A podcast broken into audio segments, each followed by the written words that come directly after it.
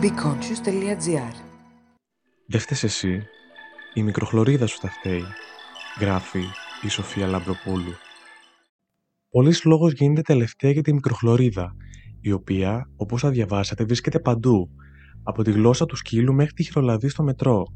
Τι είναι λοιπόν αυτή η μικροχλωρίδα που μονοπολεί το ενδιαφέρον σε κείμενα και συζητήσεις; Η μικροχλωρίδα ή αλλιώς μικροβίωμα είναι ένα σύνολο μικροοργανισμών που καταλαμβάνει διαφορετικά σημεία στο ανθρώπινο σώμα και αλληλεπιδρά με τα περισσότερα, αν όχι όλα, τα όργανα του ξυνιστή.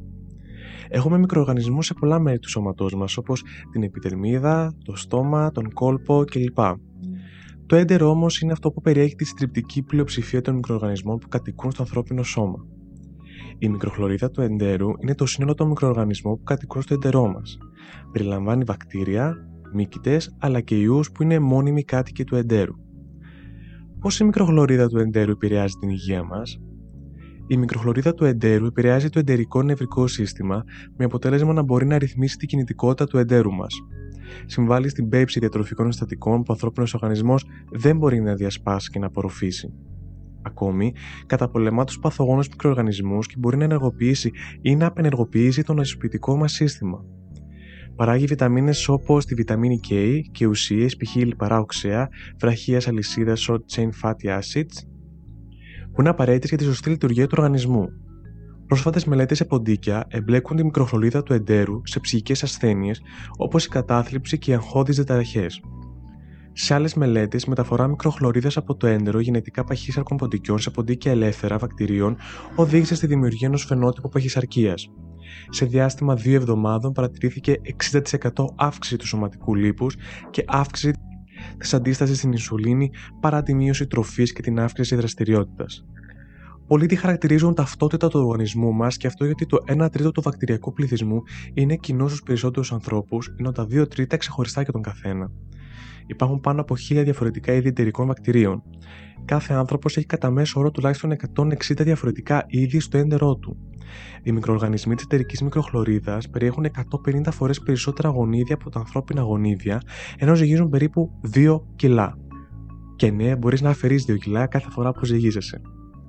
Από ποιους παράγοντες επηρεάζεται η μικροχλωρίδα του εντέρου μας, Πρώτον, διατροφή. Σίγουρα θα έχεις ακούσει την κλεισέ φράση Είμαστε ό,τι τρώμε, η οποία δεν θα μπορούσε παρά να βρίσκει εφαρμογή και εδώ.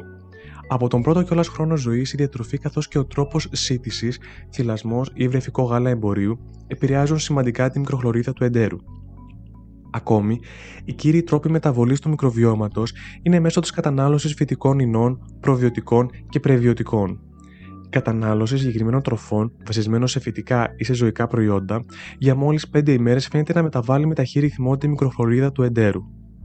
Δεύτερον, η ηλικία. Κυρίως σε προχωρημένη ηλικία, η μικροχλωρίδα είναι ιδιαίτερα ασταθής.